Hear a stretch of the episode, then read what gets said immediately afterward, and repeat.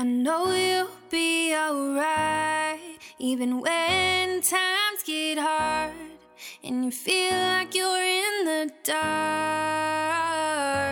You will see just how beautiful life can be when you soften your heart. You can finally start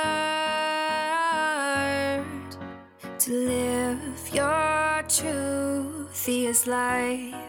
All right, welcome back, everybody. Welcome back. Not gonna do that again to spare you my vocals, but uh, welcome back to the Truthiest Life. I'm your host, Lisa Hayim, and we have a really great episode coming up this week. I want to say extra thank you for taking the time to make Truthiest Life part of your weekly routine. I'm still on my social media Instagram break, which means you didn't easily do a swipe up to get here, and I didn't have to kind of put it in front of your face to remember. So thank you so much. As for my social media break, it's going really, really well. I've just gotten really in touch with a bit more of my spiritual side, reconnected with my daily meditation practice, which kind of just got thrown out of the window a little bit over the last few weeks. I was feeling super disconnected to myself, addicted to just hitting refresh and consuming so much content that didn't necessarily serve the best me.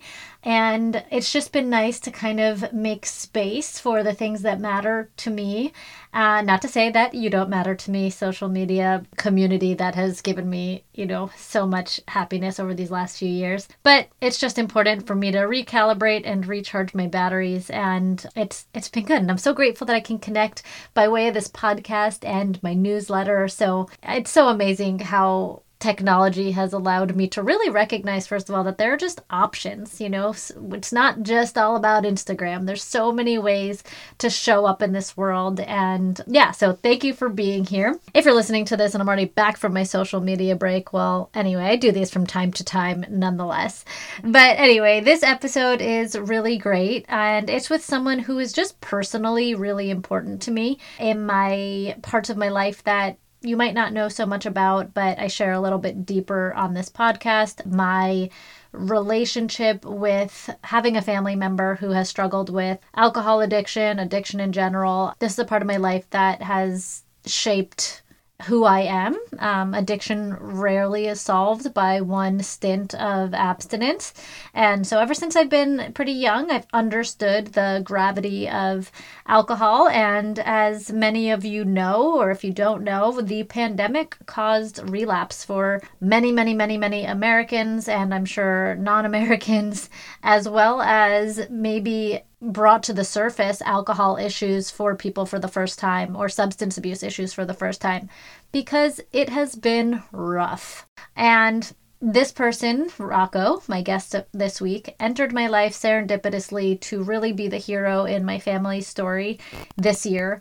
And what I hope to bring to life here is why the truthiest life exists. As much as I love talking to people that have social media followings or are experts who have written books or are celebrities in some way, I wanted this podcast because the conversations that I have with real people in real life are oftentimes so juicy and inspiring that I wanted you to be able to hear them because every single human being, you, your mom, your sister, your best friend, you have a story that has made you you.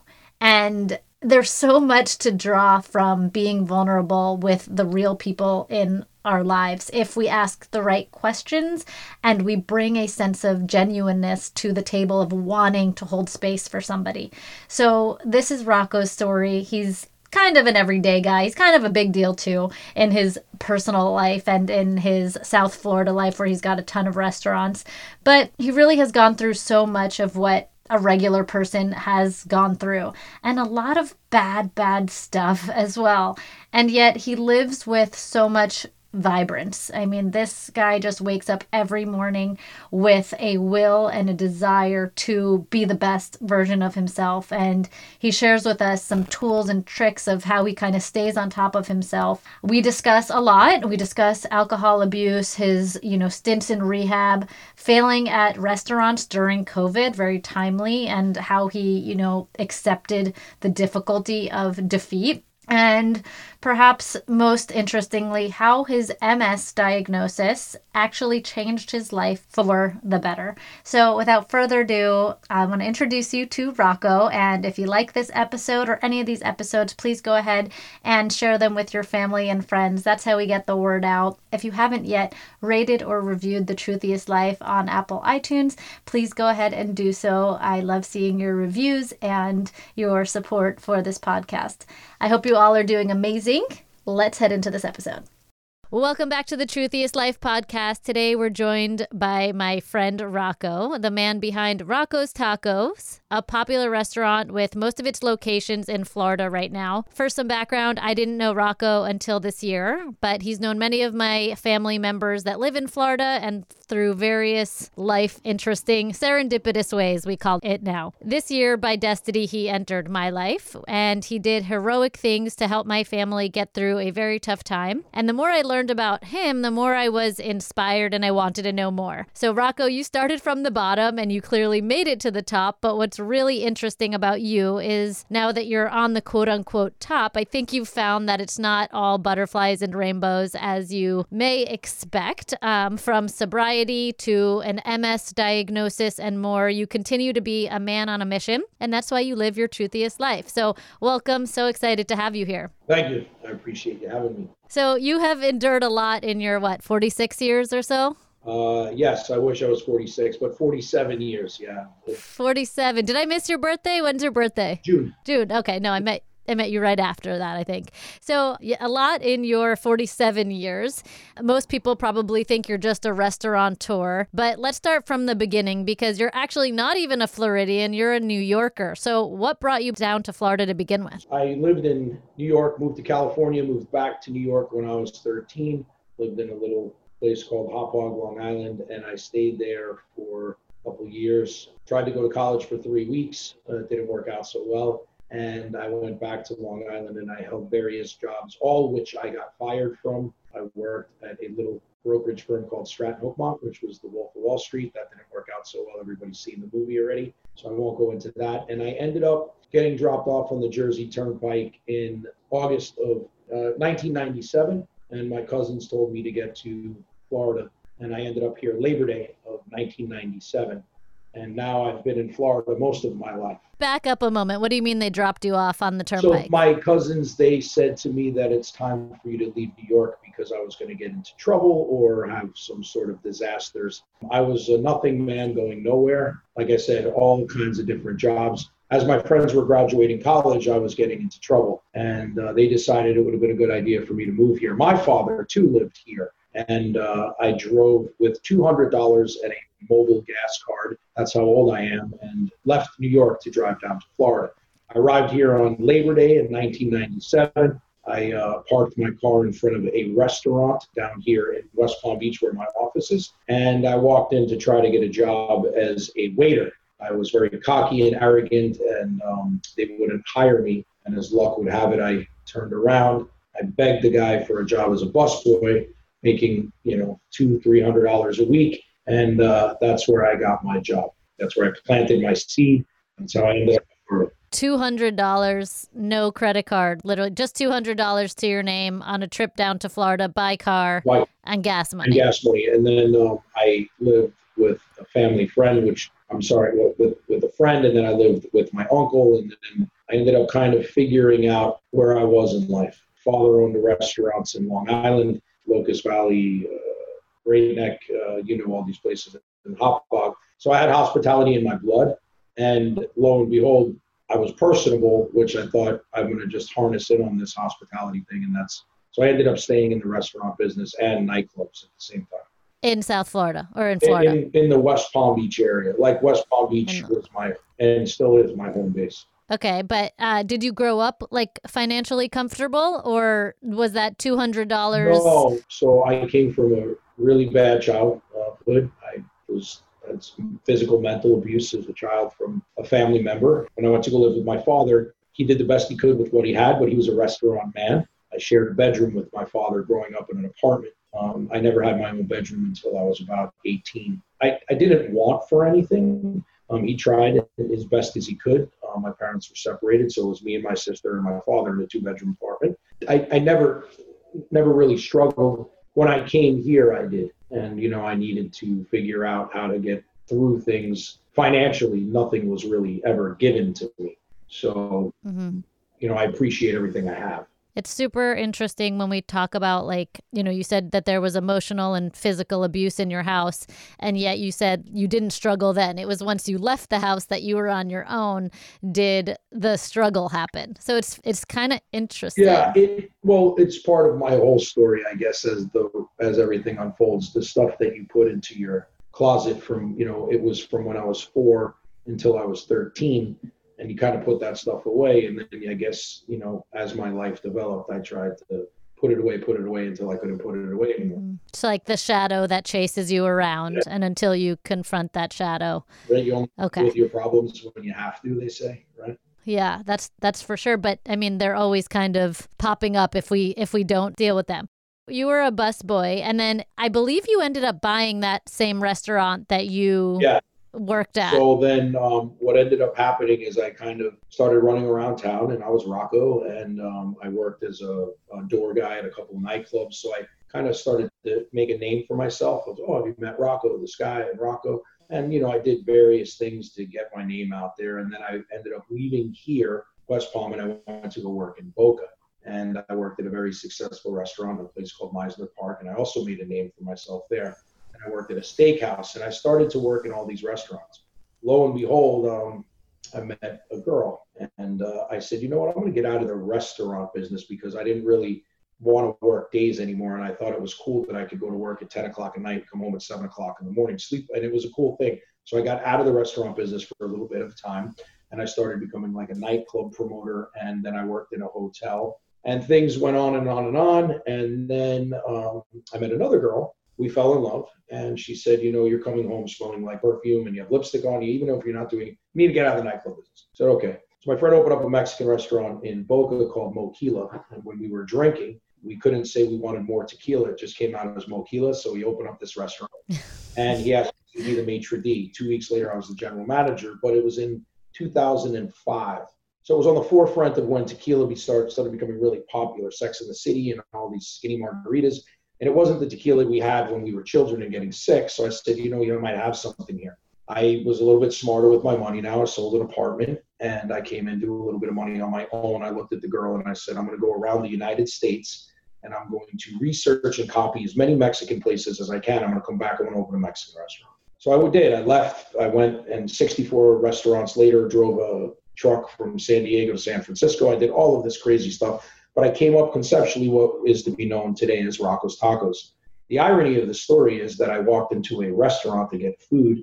The guys that I worked for as a busboy was at the bar, and I said, "Hey, Bill, what are you doing? What am I doing? I want to open a Mexican restaurant." He goes, "Rocco, we have the lease of the restaurant that used to work at was Big City Tavern." Two weeks later, we got together. I ended up buying the restaurant that I was a busboy in ten years before. So it was like this Cinderella story, and then that was my first restaurant. So your first restaurant that you bought was the first restaurant that you busboyed at. Yeah. Wow. Yeah. And I have to say, I mean, really, the irony is that you were destined for a taco. You couldn't be Rocco's Pizza. You had to be Rocco's Tacos. Like, it was there all along. Yeah, it, it wasn't like Bob's Burritos, but it was Rocco's Tacos yeah. and Tequila Bar. It ended up being really successful. And we I didn't realize how successful it was until uh, Kelly Ripa on National Syndicate, she came into the restaurant a couple times because she was in the equine world. And she went back after vacation and she was on national TV to say that, How was your vacation? She goes, I met this guy, Rocco. My mother ended up, she was alive at the time, called me from Kansas and she's like, Hey, you're on the news. And I was like, Whoa. So, like, it was this phenomenon of, you know, people loving this Mexican cuisine. And then I've been known to get on the bar with these white platform shoes and pour tequila. So there's like a whole thing that morphed out of it. You have an energy, yeah, that like, you know, people would pay big PR money to get Kelly Ripa to say that. And all you were doing is like working on your trade, making your however many square foot restaurant the best restaurant. And you could feel that energy when somebody cares more about the experience of each person that walks in versus what it looks like on TV. And you ended up getting the the TV press. So I've actually never been to a Rocco's Tacos, believe it or not, but obviously it's on my to-do list and everybody seems to know it. And you say irony and serendipitous. And when we got to meet this year, like we called them like witchy moments. Yeah. Like we you and I kept having like witchy moments where things just were falling into place very strangely or you know you'd say something and then I'd think of something even I walked into a coffee shop 2 weeks ago my favorite coffee shop I had just booked you for this podcast and a sticker on the back of a girl's laptop said Rocco's Tacos. And I was like, this guy's every, like, has he just been circling my life this whole time? So how many Rocco's Tacos do we have now? We have nine restaurants uh, that are currently in open. We did have 10. October 1st, I had to um, close my first Rocco's, which is Bittersweet in New York, where I'm from, pandemic related. Everybody always wants to go to the weddings, nobody wants to go to the funerals. So I went up there myself, right? Surgery mm. and you know i had a spiritual moment and you know i accepted defeat. And it's hard. It, it was difficult but when one door cl- every, every end there's a new beginning. So I, I embraced it and now i'm out in the field actively looking for new spaces that i could open. In florida i think that it's going to be better for me to have restaurants closer that i could touch see and feel. And with the current market conditions outdoor seating happens to be the best thing. So i'm actually uh, letter of intent I just put in for a restaurant in Florida, and I'm going to look at another one on Friday. Yeah, and I mean, you call it bittersweet, so I think that kind of shows your point of view here. Mm-hmm. But the most important thing is like defeat in the middle of COVID, one restaurant down in New York in particular, which you know has the strictest rules. Is I, I was so shocked that you were even calling it defeat. Like it's it's of course it it hurts, but. Yeah I mean, how many employees do you have? So pre-pandemic, um, we had about 983 employees, and I did everything I could. It was the hardest day of my life, uh, March 13th, when this happened, and we let go everybody.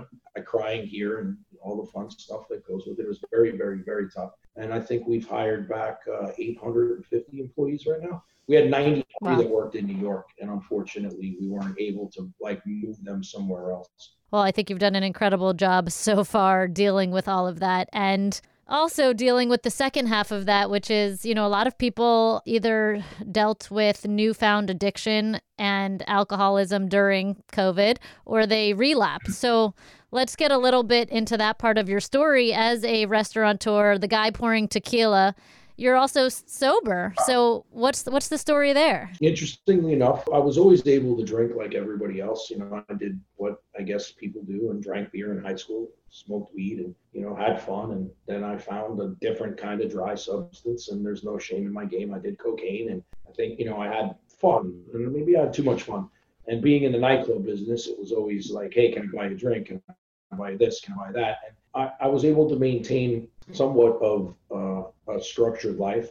And in uh, 2009, I was flying to Bimini and I couldn't move my legs. And I was like, well, something's going on here. And uh, I went to a bunch of doctors and they said to me um, that I had Lyme disease. Um, I had a house in Fire Island in New York and I must have got bit by a tick. So I took the doxycycline and I got better and everything kind of went away. So then I ended up having an adult tonsillectomy and uh, I'm going to feed into two stories at once because they go together. I severed my olfactory nerve. I got in a car accident. I tried to fight a fraternity once in Binghamton, New York, and I got hit in the head and I, sh- I cut my olfactory nerve off. So I can't smell or taste. Uh, my taste is a little bit better than my smell, but since I'm 24. So when I went, the lady at the ear, nose, and throat doctor, she said, you have to get an MRI with and without contrast. And I did. And it showed that I had lesions in my head so I went for all these tests, and they said that it's it might have been multiple sclerosis, but the tests I was asymptomatic. I didn't have, so they thought it was either radioactive isolated syndrome or it was from severe head trauma. I've been hit in the head with a baseball bat, a couple other things along the way, boxed, and I kind of left it alone. But my drinking got worse. My hangovers were so bad there wasn't enough pills in the bottle to drink. So I got married once, and I'm divorced. And at my wedding, I won't forget my best friend goes, you know, if you have a drink in the, it'll be the hair of the dog or whatever. So I figured that I could have a drink in the morning and it would make me normal. Well, I had a party in South Beach, my 39th birthday, because that's what people do when they're 39. And uh, this big gigantic party, and I missed it. I got so intoxicated and I took benzodiazepam that I missed my party. My friends, it was a huge party. The Soho House, this big party, I missed it. I woke up alone. I woke up like naked and afraid and scared, and everybody was gone. And I checked myself into rehab the next day. I went to rehab for 15 days, and um, I got out. And like every good alcoholic does, is thinks that they could work their program. And I tried to work my program. Three months later, I was drinking, doing the same thing. And I did that again. And um, during that time, I had gotten divorced, and all of this other stuff happened. And I met another girl, and I thought it would have been a good idea to have a kid. We had a baby, and I thought that was going to keep me sober. I even bought a dog and I named him Doc because I said Doc's going to make me, you know. Lo and behold, I went to rehab again in April 15th of 2015, and I did 28 days of uh, sobriety, you know, program. That year on May 25th, my best friend committed suicide in front of me, shot himself in the head, and uh, I stayed sober during that time. And then November 5th, now my girlfriend had left. I had all these consequences along the way. November 5th of uh, 2016, I started drinking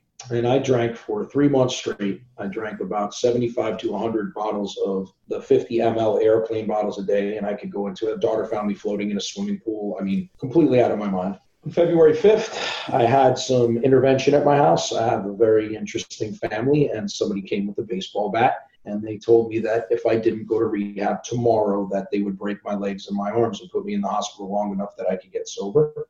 And for whatever reason, I decided to go to rehab. I went to a place called Crossroads in Antigua, and I had an alcoholic seizure during the time that I was there that probably could have killed me. And I said that uh, got on my hands and knees, and I said that this is it. And I've never, I haven't had a drink since. Fast forward to April 15th of that year, I was laying in bed.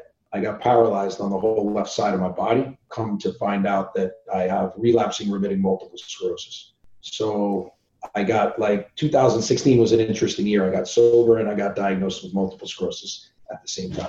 All right, a lot to unpack in those sentences, some of which I have heard you say before, but not the part about I don't think your family, you know, saying they're going to break your legs if you don't go. It's an interesting show of love, that's for sure. Yeah, I have the baseball bat here in my office that's a good memory for you because they they I have it right here. It's called the big stick. It's sitting behind my desk, and it's a constant reminder of why you don't go back and drink. You know, like you know, I don't know whether he was going to do it or not, but I do have the bat right but it's an interesting show of love just so you know. I don't think maybe i'm wrong but i don't think that's how most families you know intervene but as clearly it was an effective method for you.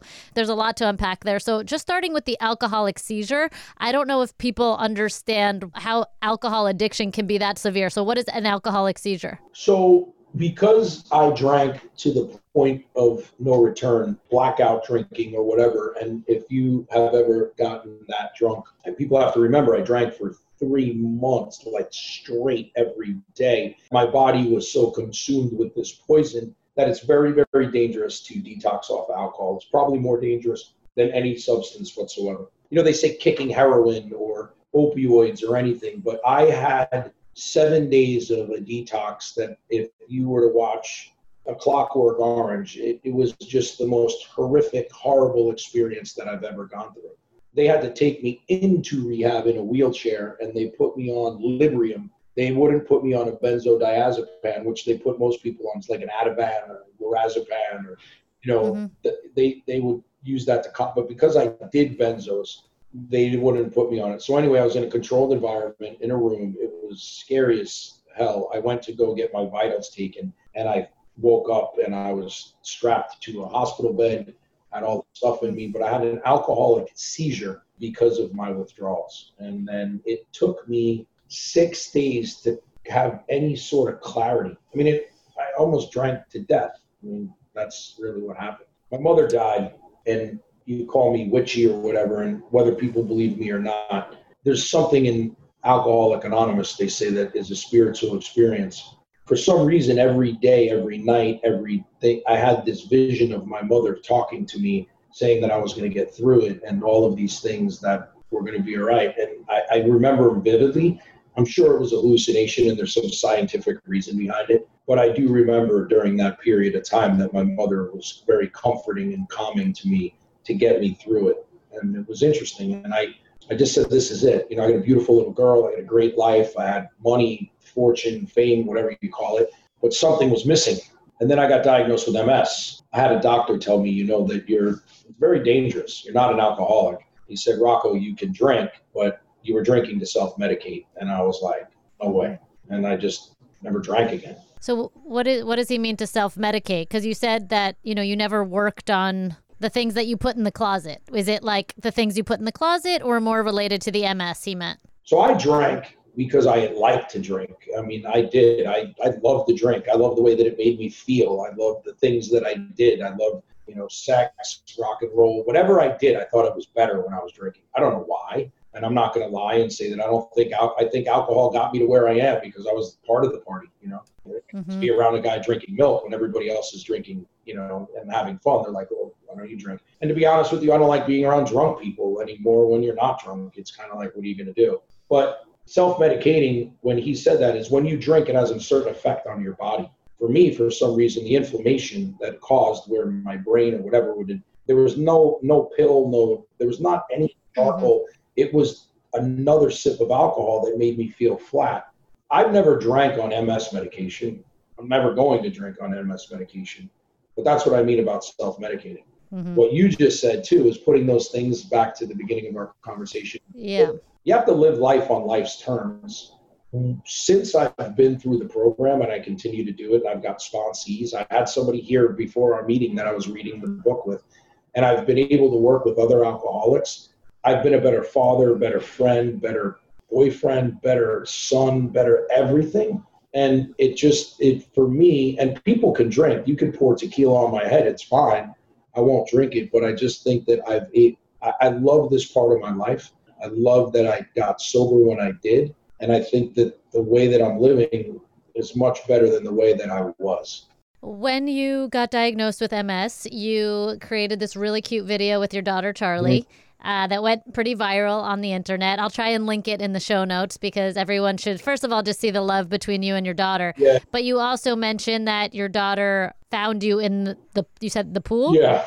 Yeah. So I, I have reconstructive surgery on one side of my face. I tripped falling in my backyard and I ended up hitting my face on the side of the pool and I fell half in, half out. And she ended up finding me and I have a picture in my phone. I ended up in room six in uh, St. Mary's Hospital in the beginning, in like the second week of December, and it still didn't stop. I went home. I think I stayed sober for a week. I had all this surgery and whatever, and then I started drinking. And I also know that Charlie is a big part of your sobriety. Yeah. So if that wasn't the moment, why do you do it for Charlie? What is your inner motivation? Because I know being a father is the most important thing to you. Everybody loves their kid. My daughter happens to be like my best friend and now she's seven. She's like this little cool person you know? She's funny. I have a great time with her but she knows she she's she knows that i'm sober and she knows that i don't drink and i don't smoke. And she's very conscious of that. When people off we go to a restaurant people like you want a cocktail? She'll look at the waiter and be like no my dad doesn't drink. Not yesterday the day before i've got a little trophy case. It sounds crazy, but I've got like this thing where all these chips are in my room for different periods of sobriety and we went over them and i had to explain to her yesterday or the day before what what sober is. I tell her everything. I tell her i had a problem with drinking and we go over these things. She should know why i don't why i'm different. She's very very very conscious of multiple sclerosis. And you know you have to be careful with children and i see a child psychologist myself um, but i also see a child psychologist for her to be a better dad.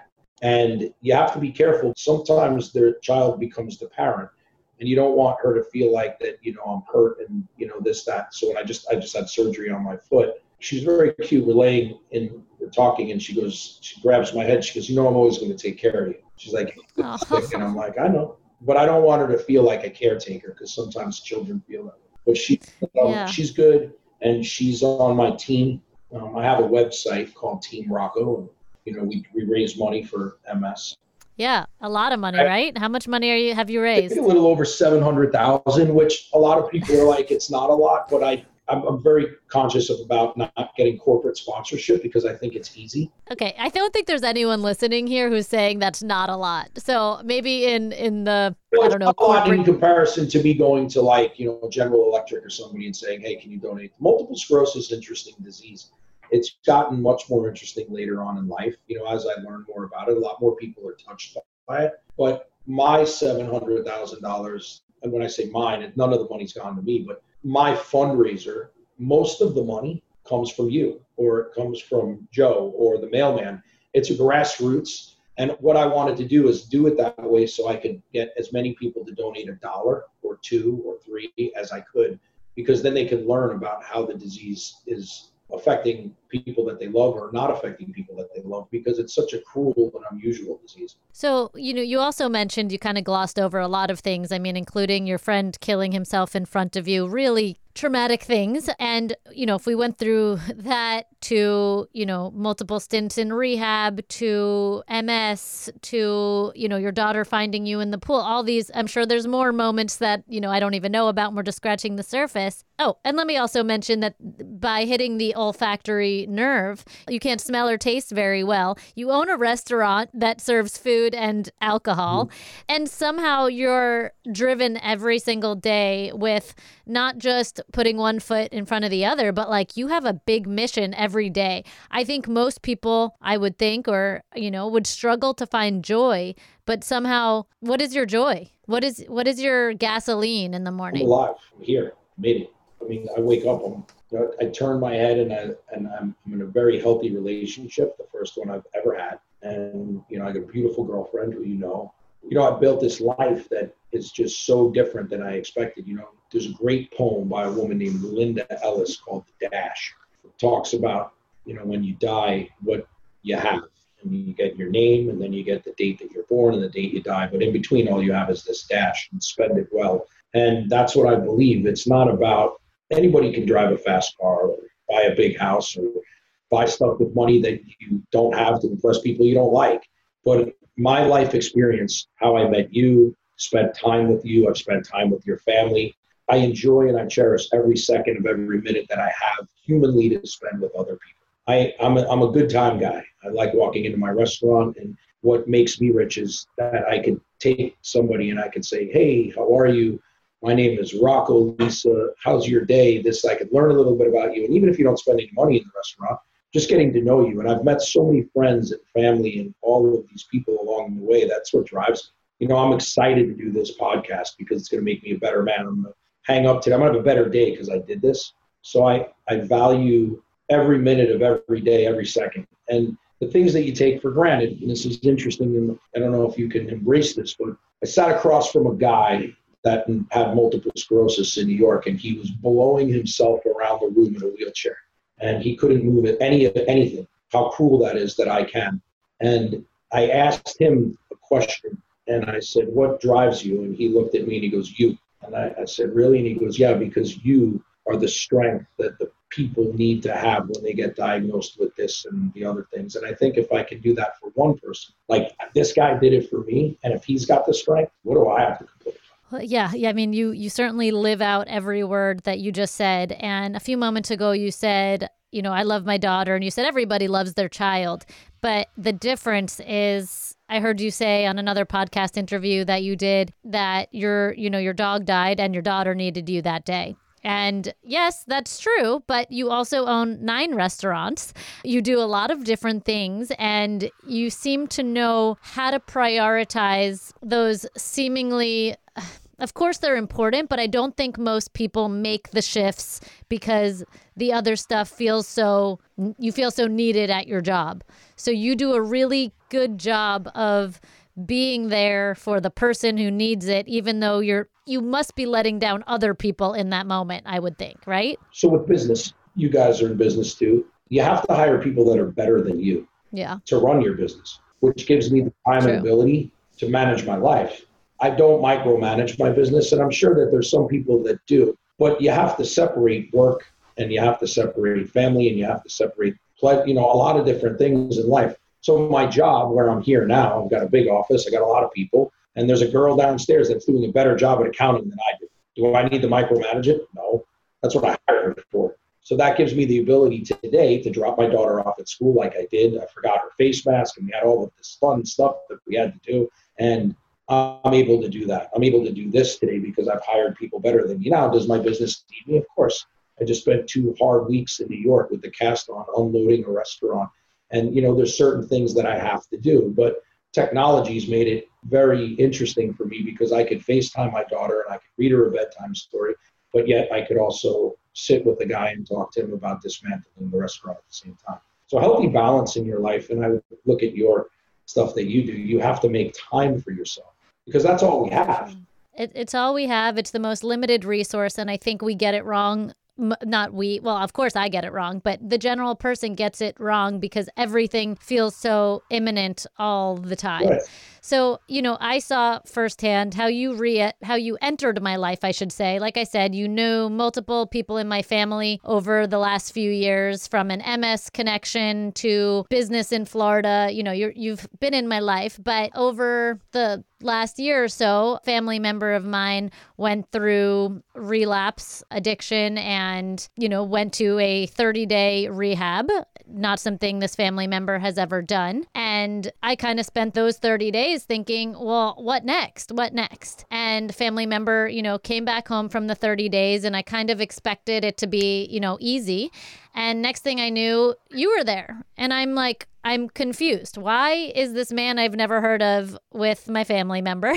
and how is he with my family member? Doesn't he have a life of his own? And basically, just so people understand addiction, it's it goes beyond the 30-day rehab and oftentimes people need a support system afterwards whether it's paid or a friend. And your your job was kind of like sober coaching but again you came out of nowhere. I'd never met you before and you just put your life on hold from managing nine restaurants to or 10 at the time actually 10 restaurants to help somebody for what i would call no reason. What would you call no reason? Why did you do that? Interesting enough so the family member in question and anonymity is very important to a lot of people in sobriety. The irony of the, the situation was with that when I needed help, there was somebody in your family that reached out to me for no reason and ended up helping me with something that I had no idea about, which is multiple sclerosis. Everybody should know that the doctor that I have in New York, who had a year waiting list, which I pride myself in saying that he's my doctor, and the reason why I'm able to do the things I can today is because I was introduced to this man not by anybody else, but through your family, is my doctor. Not for any donation or anything. The guy just happened to be my doctor and happened to get in there.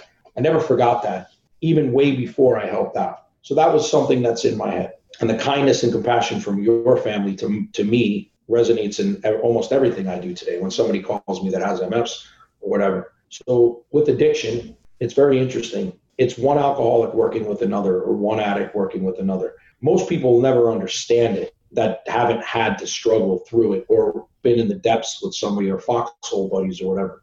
It was the perfect time during the pandemic, unfortunately, for me. Uh, saying pandemic, unfortunately, gave me the ability to go and spend time with another struggling alcoholic. And it sounds crazy. It helped me more than it helped them because I was able to spend let's talk about the 30 days. The 30 days that the person was in the rehab, I was on the phone. It, I was almost like I went too. Then coming out of it, it's not a light switch where you're like, oh my God, the guy's fixed or the girl's fixed, and you get out of rehab. It's just a foundation for the rest of your life. And you have to put all of those, you know, practice those principles in all your affairs. Otherwise, you're going to go through the same thing. So when I spent time up there or where I was for a couple weeks. I spent as much time as I could until I wasn't needed anymore because it was time. It was time for me to move on and it was time for them to move on. And I'm happy to say that from what I gather, it's still working and that's how it works. And you could put a bunch of alcoholics in the same room and we could be, you know, all different colors, shapes, sizes, genders, and everything. But the commonality is that we'll all have and we'll always get along. That's what's great about an AA meeting is we suffer. And the only way that it works is we suffer together and then we, we suffer apart. I don't know if that makes sense. So my father had a heart thing when I came to see you guys, but most people would sit with their dad and but, but I knew he was going to be okay. So I came and I took myself out of the situation and I came and I did that, which is what I do every day. And there's no financial value or, you know, you can't do something, you can't give to get. And with AA, the way that the program's supposed to work is I'm helping you and you're, and the, it's really weird and you're helping me. I'm going to give you a little joke that eh, they say AA is like an orgy, that you walk into a room with a bunch of people you don't know and yeah. you walk out feeling great and you don't know who to thank. you know I mean? so, like that's what it is, you know, and that's how I love and I mean I, I do it. I'm not an AA guru. I just I work the steps. I have sponsees and people. I have a sponsor and I work the program. But you've hung out with me. I don't tell you, hey, don't drink. Your problem's not my problem. You know, no, you don't. But I will tell you that um, I'm doing a sober October in your honor and in the honor of you know those that I care about and any those that I don't even know. That's- Just to take a moment and you know starting here, recognizing that you had an alcoholic seizure. I don't know if everybody understands the gravity of alcohol because it's legal and more than legal, how normalized it is in you know at least 2020 to drink during a pandemic. To when I was in college, like blacking out was so normalized. People didn't, you know, blink twice about it. And I just like to really take that step back and recognize that alcohol is no joke. And doesn't mean I'm going to be sober forever. You know, I've never had a problem, but let me take a moment to really honor the gravity of those who are fighting every day to not have a drink, even though it's not a fight for you. You said, you know, people can pour alcohol on your head, but people that are working the system every day, like I just bow down to you because being awake in life, you know, starting from the beginning where you said like all that stuff in the closet, I called it a shadow, facing that every day, the traumas of our life, micro, macro, to be awake to that every day is the hardest thing, but also the most freeing thing. But I think it feels so hard, which is why we turn to numbing agents like alcohol. So, you know, I my hat's off to you. Thank you. So, you know, I just for also a little bit of a funny story. Evan and I, my husband, we have one regret from our wedding, which was almost a year ago. And when we were planning the wedding, we really didn't want to have anybody that we didn't know at our wedding. Obviously, you know, my my family helped out in throwing it, and I couldn't really, you know, tell my dad who to who not to invite. But you know, my dad and my stepmom kind of have like a separate life in Florida that I know nothing about. So my dad gives me this list of people and there's all these, you know, people from Florida that I've heard of, but they're kind of like bozos in my mind. And I'm like, I'm not having them at my wedding. They don't know me from, you know, Joe Schmo on the street. And he narrows down the list, and it's just a few people. And one of it says Rocco, just Rocco. And again, I've never heard, I know that you've intersected with my family before, but I've never heard of Rocco other than just maybe the name. So I call my dad and I'm trying to be like really patient because his list is just so stupid, for lack of a better word. He gave me one, he gave Rocco, not Rocco with your last name, nothing. I call my dad with Evan on the phone and I'm like, all right, I see you have Rocco on the list. And he goes, Yeah, Rocco and his wife. And I'm like, Okay, what is Rocco's last name? And he goes, Taco. So Evan is like trying to take him seriously, writing down Rocco Taco. and then next to it, we write down Mr. and Mrs. Taco. And I just threw my pen and I was like, F this. I'm not inviting Mr. and Mrs. Taco to my wedding if he doesn't have a last name. so, you know, Evan and I laughed about this for months, not even knowing who you were. Lo and behold, Mr. Taco yourself, you walk into our lives months later and you're the hero that we didn't know existed. So, our one wedding regret is not inviting Mr. and Mrs. Taco to my wedding. For real. Um anyway, okay. I heard you say that you know clearly you you prioritize your day very well and nothing gets in your way it doesn't seem. Like if there's a fly you swat it out. I heard you say that you do something the night before called a consequence list. Yeah. Can you tell us about the consequence list? Because i think there's something to framing the next day that we could all take something from. Yeah so every action it does have a reaction or it goes on a shelf. And then i, I think that in my head you put stuff away and it just sits there and you don't deal with it. So when I got sober, there's something called taking your inventory, right? People take their inventory, or if you have a, you know, and you look at what's on your shelf. So one of the things that I thought was going to be really good is everything that I've ever done, and I've had some really bad consequences, and I hurt a lot of people. And you know, I, I and you you have to go through making amends with people, and some people aren't ready for your apology. But you know, in in in the steps, you go through that, and you tell them, and admitting your own faults and making yourself vulnerable, it's hard. So I came up with this idea that the night before I go to bed, then I'll make a consequence list. It usually always starts off with if I drank today, and then in the morning, which is today, like I did, I have a consequence list from last night, and it can be anything. Like if I don't go to the gym tomorrow, I won't, you know, or you know, there's certain things. But usually it starts off if I drank today, and in the morning I look at consequentially because I didn't do those things, how my day today is going to go. And perfect example is this. If I drank today, and one of the things that I wrote on there was I'll miss my appointments. So I wouldn't have been on this podcast today and I would have let you down. You understand where this, it's a trickle effect. Yep. That's what I try to do every night before I go to bed. And I have a daily routine. I just did a podcast with a friend of mine. And, you know, it's very important to keep that routine. Most people get up in the morning, you know, so people take some time and I see you meditate. I've let that go. I haven't really meditated to the point where I need to. I need to get back into that. And and that's one of the things that's also there. You know, if I meditate tomorrow, I'll feel better about you know so it works in a couple different ways but i do do that. It's usually five things. Yeah yeah. That sounds like you it really helps you kind of figure out your next step because you're you're thinking about it you're framed in. Okay a few more questions and then i'll let you go and get back to managing your restaurants. What gets you out of bed in the morning?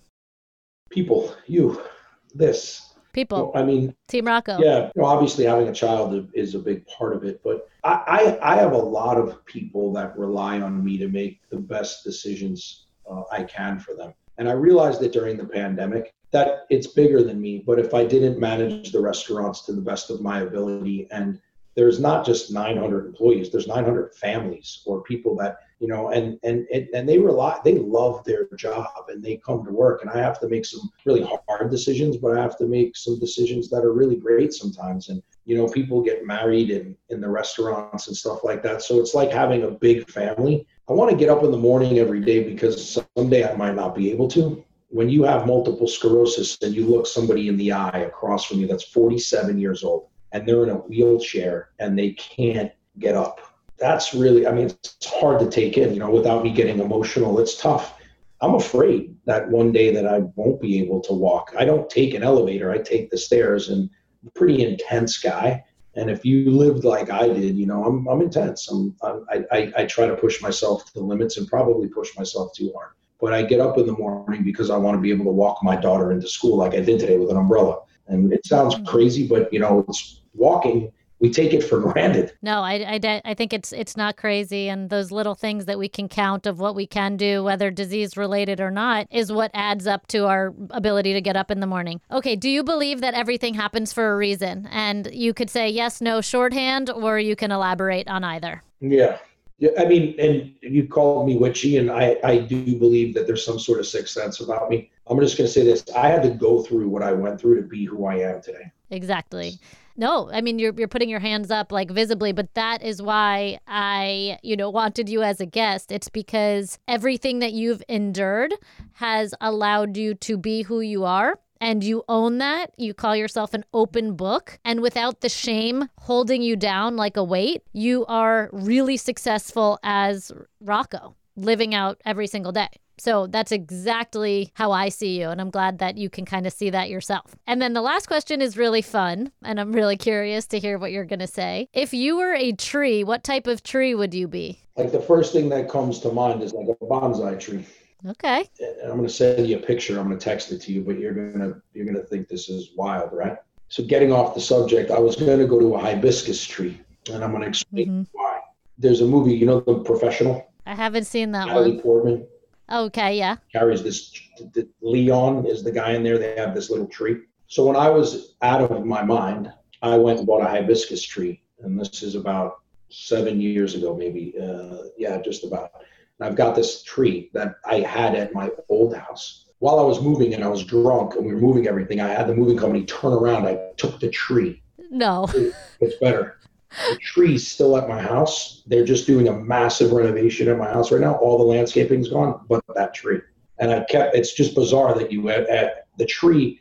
I'm going to send you a picture. My whole house is under construction, and there's one hibiscus tree in a plant in a, in a, in a pot. Wow. Weird. And I call the tree Matilda. It, it's just weird that you asked that. I don't know. Well, does the tree have meaning to you? Yeah. Like, did uh, The tree, and this, I'm not kidding. I mean, I swear I'm not making this up for this. When I took the tree from the other house and I brought it to my new house, I lived where the salt water comes in or whatever, and the tree was in the backyard. It was almost, it literally, as I was in my drunkest and I went to rehab, it was almost dead. I came home oh, they said the tree was going to die and whatever and then i brought the tree back and then i was trying to get it to come back to life when i got sober i was like nurturing this tree mm. And then all of a sudden out of the nowhere it had like a leaf and i was like holy moly so does it have sentimental meaning it's yeah i mean i've planted this tree i put a plaque where my yeah it's, it's it's a reflection of you. I mean, you were killing yourself, and then and it's got orange hibiscus which is happens to be one of my favorite colors oh, you need to send me a picture for sure. tree out of that well, you know, witchy stuff for sure. All right. Well, thank you so much for your time. I am so inspired by you, and thank you for being you, Rocco. Thank you so much for everything and i will share that anybody can reach out to me anytime if they're struggling with something i mean the only thing that i tell people is you can't ask me for money um, because a lot of money but you know if you if i'm happy to to share my spirit strength and hope with with anyone What's the best way for them to reach you? roccostacos.com Rocco's. that would have been on my wedding invitation and uh, you can reach out. There's a website that's pretty cool called join team rocco and people look at that and they'll ask me about ms and what i'm doing and what i don't do and i don't have all the answers i just have suggestions um, of what i've done in my life that help. And if they don't they don't but if they do i'm Well, uh, you've positively impacted my life in so many ways and thousands and thousands of others. So we will put all that in the show notes. And I hope to see you, your girlfriend soon, and your daughter as well one day. thank you so much tell evan i said hello